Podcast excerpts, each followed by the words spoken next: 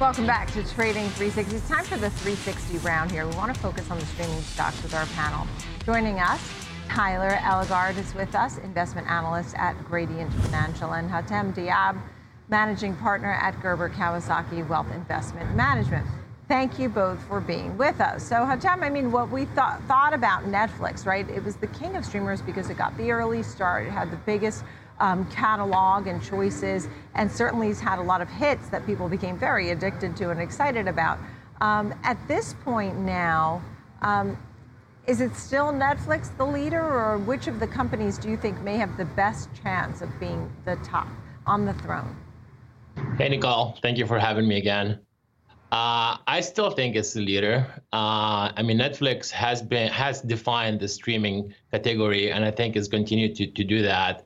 Uh, one of my partners here at Gerber Kawasaki uh, wrote an article last uh, last week at streaming, and he called it "Barbarians at the Gate," and he's basically just uh, saying that the competition is real and and and it's just it's just happened over the last few years where finally we have Disney and Amazon and Apple who really came to play and have some some tremendous content. So they're really challenging Netflix.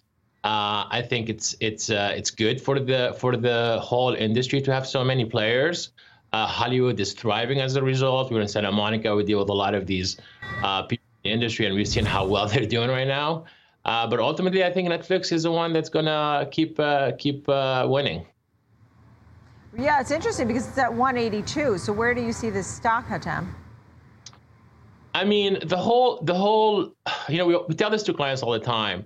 The macros trump the micros. Right now, all the media stocks are down, all the tech stocks are down. So the individual stories are not really thriving. Now, yes, Netflix is decelerating its growth, so the stock has got, gotten hit a little bit more than most. But I think ultimately, if, if you like the stock earlier on, now you're trading at 15 forward PE uh, with a company that does 7 billion in revenue a quarter. I think you, you, yeah. We love it here. Yeah, and uh, Tyler, I'd like to ask you the same question. I mean, as you look at the group here, um, we know that Netflix was the original leader, but now you're saying that, look, it's very highly competitive.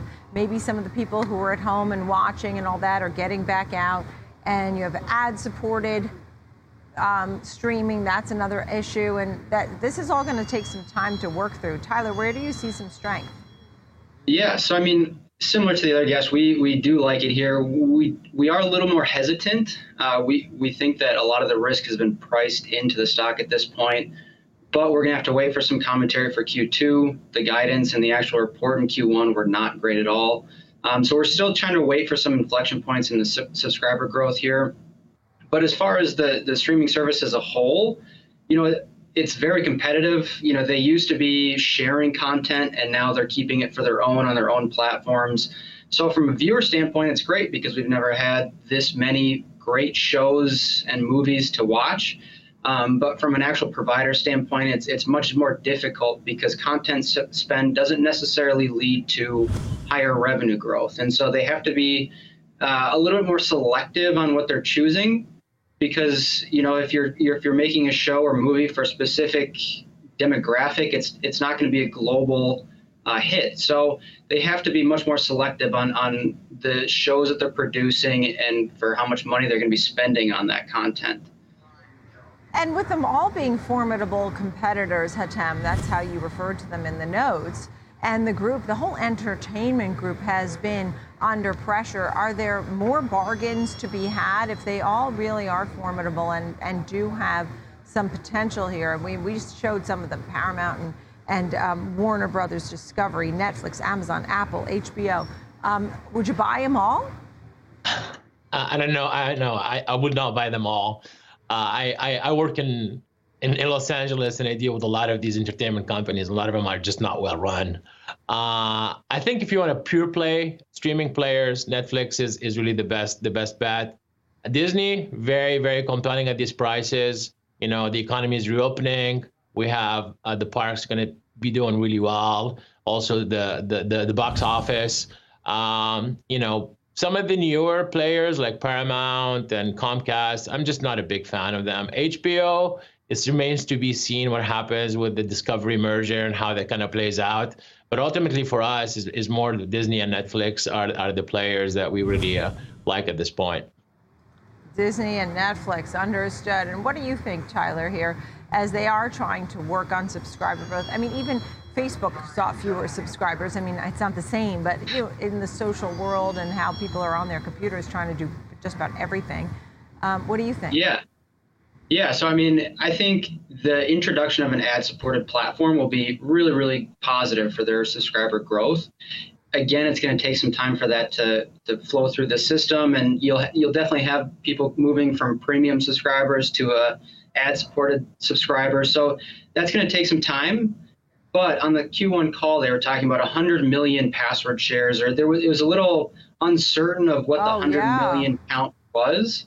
Um, but even if they can convert a fraction of that to an ad supported service, I mean, that's going to provide, even if they do 10%, that gives you 10 million new subscribers. So if they can do that and convert some of those shared passwords, I think the growth here for Netflix is is looking really positive in the near and medium term. Yeah, you make a great point where everybody was sharing their subscriptions, right? Um, that was a very good point you made. So that being said, now going forward, as they have to, right, they're limiting that, so you can't have 10 friends trying to loot, use your Netflix account. Um, Hatem, your final thoughts here, because people are not in front of their screens quite as much. You do have international expansion as a possibility.